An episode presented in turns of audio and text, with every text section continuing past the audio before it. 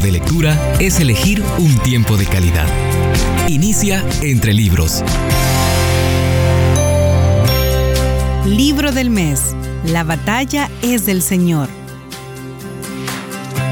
El llamado principal del libro que tengo en mis manos, La batalla es del Señor, es Deje que Él luche por usted. La escritora dice que el principal enemigo somos nosotros mismos, que queremos resolver nuestros conflictos a nuestra manera, lo cual no resulta. La batalla es del Señor y no nuestra. Le invito a no perderse ni uno de los programas de esta serie, libro, La batalla es del Señor.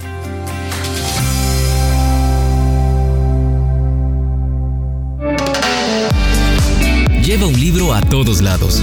En un tiempo de espera será de gran ayuda.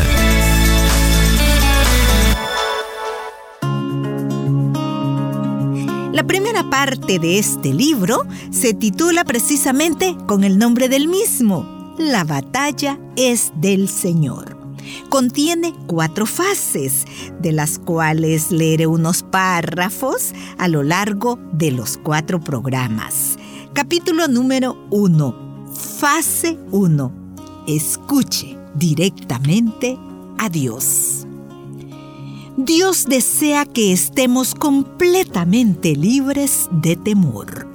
No quiere que vivamos atormentados, ni que el temor nos impida hacer lo que Él nos ha dicho que hagamos. Cuando llegamos a comprender profundamente el perfecto e incondicional amor que Dios tiene por nosotros, nos damos cuenta de que Él siempre cuida de todos nuestros asuntos. Y finalmente, esa certidumbre nos libra del temor a medida que vamos teniendo experiencias con Dios y vemos que Él tiene cuidado de nosotros y que provee lo que necesitamos, empezamos a relajarnos. Dios se mueve a nuestro favor cuando nos concentramos en Él en vez de hacerlo en nuestros temores la sensación de temor o los pensamientos que infunden miedo no son sino un arma que nuestro enemigo, Satanás, utiliza para distraernos de Dios y de su voluntad para nosotros. Podemos sentir temor en varios momentos de nuestras vidas. Pero cuando esto ocurre, tenemos la posibilidad de elegir confiar en Dios y si fuera necesario, hacerlo con todo y miedo. Cada vez que surgen problemas, lo primero que usualmente sentimos es temor. Satanás inyecta en nuestra mente pensamientos de ¿y si? Y a menudo comenzamos a imaginar los peores momentos, las peores alternativas. Cuando eso ocurre, debemos tomar conciencia de lo que está pasando. Satanás trata de impedirnos alcanzar el plan y propósito que Dios tiene para nuestras vidas. Cuando comenzamos a sentir temor o a tener pensamientos que infunden temor, lo primero que debemos hacer es orar. Yo siempre digo, ora por todo y no temas debemos disponernos a buscar a Dios hasta que sepamos que tenemos la victoria emocional y mental sobre el espíritu de temor. A medida que buscamos a Dios, estamos haciendo foco en Él y no en nuestros temores adoramos por lo que Él es y le expresamos nuestro agradecimiento por todo lo bueno que ha hecho, lo que está haciendo y lo que continuará haciendo. Dios tiene muchas bendiciones y nuevas oportunidades guardadas para nosotros. Para recibirlas debemos ir dando pasos de fe Eso frecuentemente significa hacer cosas que no sentimos o que pensamos que no darán resultado. Pero nuestra confianza y reverencia hacia Dios deben ser mayores que nuestros deseos, pensamientos o sentimientos.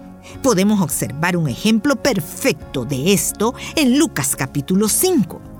Pedro y algunos otros discípulos de Jesús habían estado toda la noche tratando de pescar y no habían atrapado nada.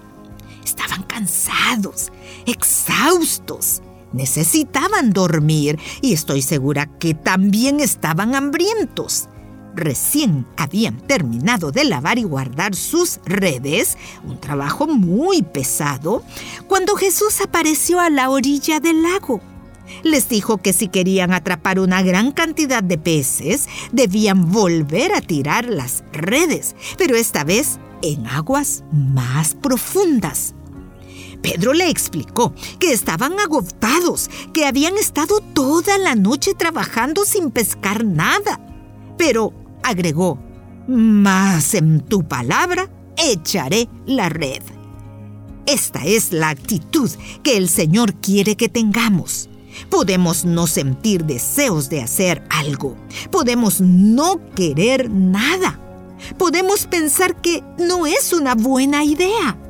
Podemos sentir temor de que nada de lo que hagamos vaya a resultar pero debemos estar dispuestos a obedecer a Dios y no a nuestros temores o sentimientos. El diablo trata de usar el temor de muchas maneras diferentes para mantenernos en aguas poco profundas. Pero aunque sintamos temor, debemos fijar los ojos en Dios y en su palabra y bogar hacia lo profundo para recibir las bendiciones que Él tiene para nosotros.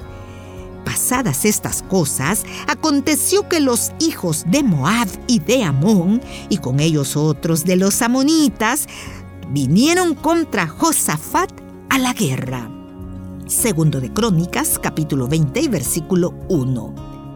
¿Están los hitas contra usted?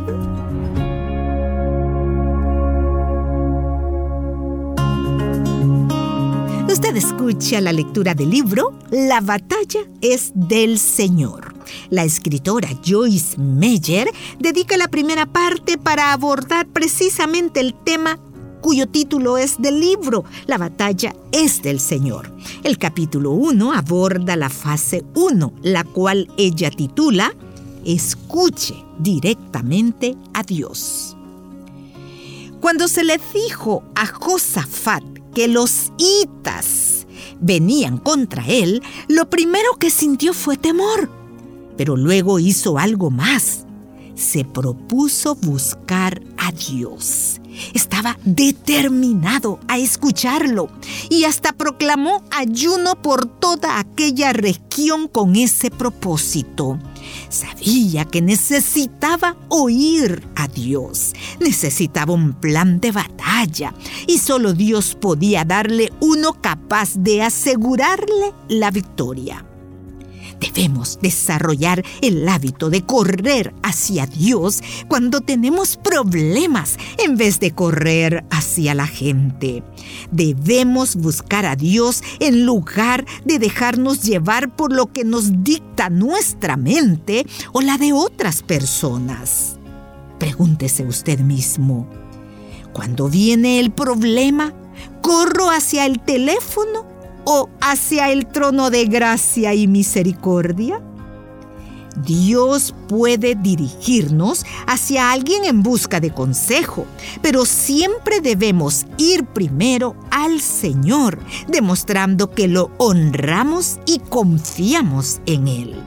Así que la primera fase del plan de batalla de Dios es combatir el temor escuchándolo a Él. Romanos capítulo 10 y versículo 17 nos enseña que la fe es por el oír y el oír por la palabra de Dios. Este versículo no se refiere a la palabra escrita de Dios, sino a su palabra hablada. Se le llama palabra rema en el lenguaje original del Nuevo Testamento, que es el griego. Dicho de otra manera, cuando oímos a Dios, la fe inunda nuestros corazones y echa fuera todo temor. Josafat sabía que tenía que escuchar a Dios y nosotros necesitamos hacer lo mismo. Dios puede hablarnos, dándonos una profunda paz interior o una idea creativa, nuestras emociones alteradas o dándonos seguridad plena.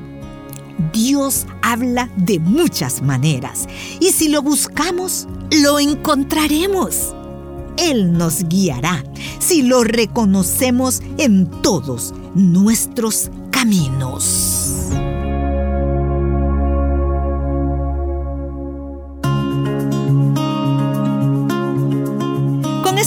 Finalizar el tiempo de lectura y le dejo esta frase contundente de la escritora. Ella dice, Dios se mueve a nuestro favor cuando nos concentramos en Él en vez de hacerlo en nuestros temores.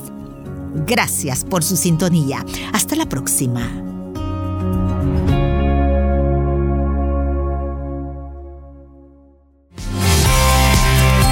Conviene elegir tiempo de calidad. Nos conviene la lectura. Búscanos en Facebook, arroba entre libros radio. Esta es una producción de CCRTV, Corporación Cristiana de Radio y Televisión.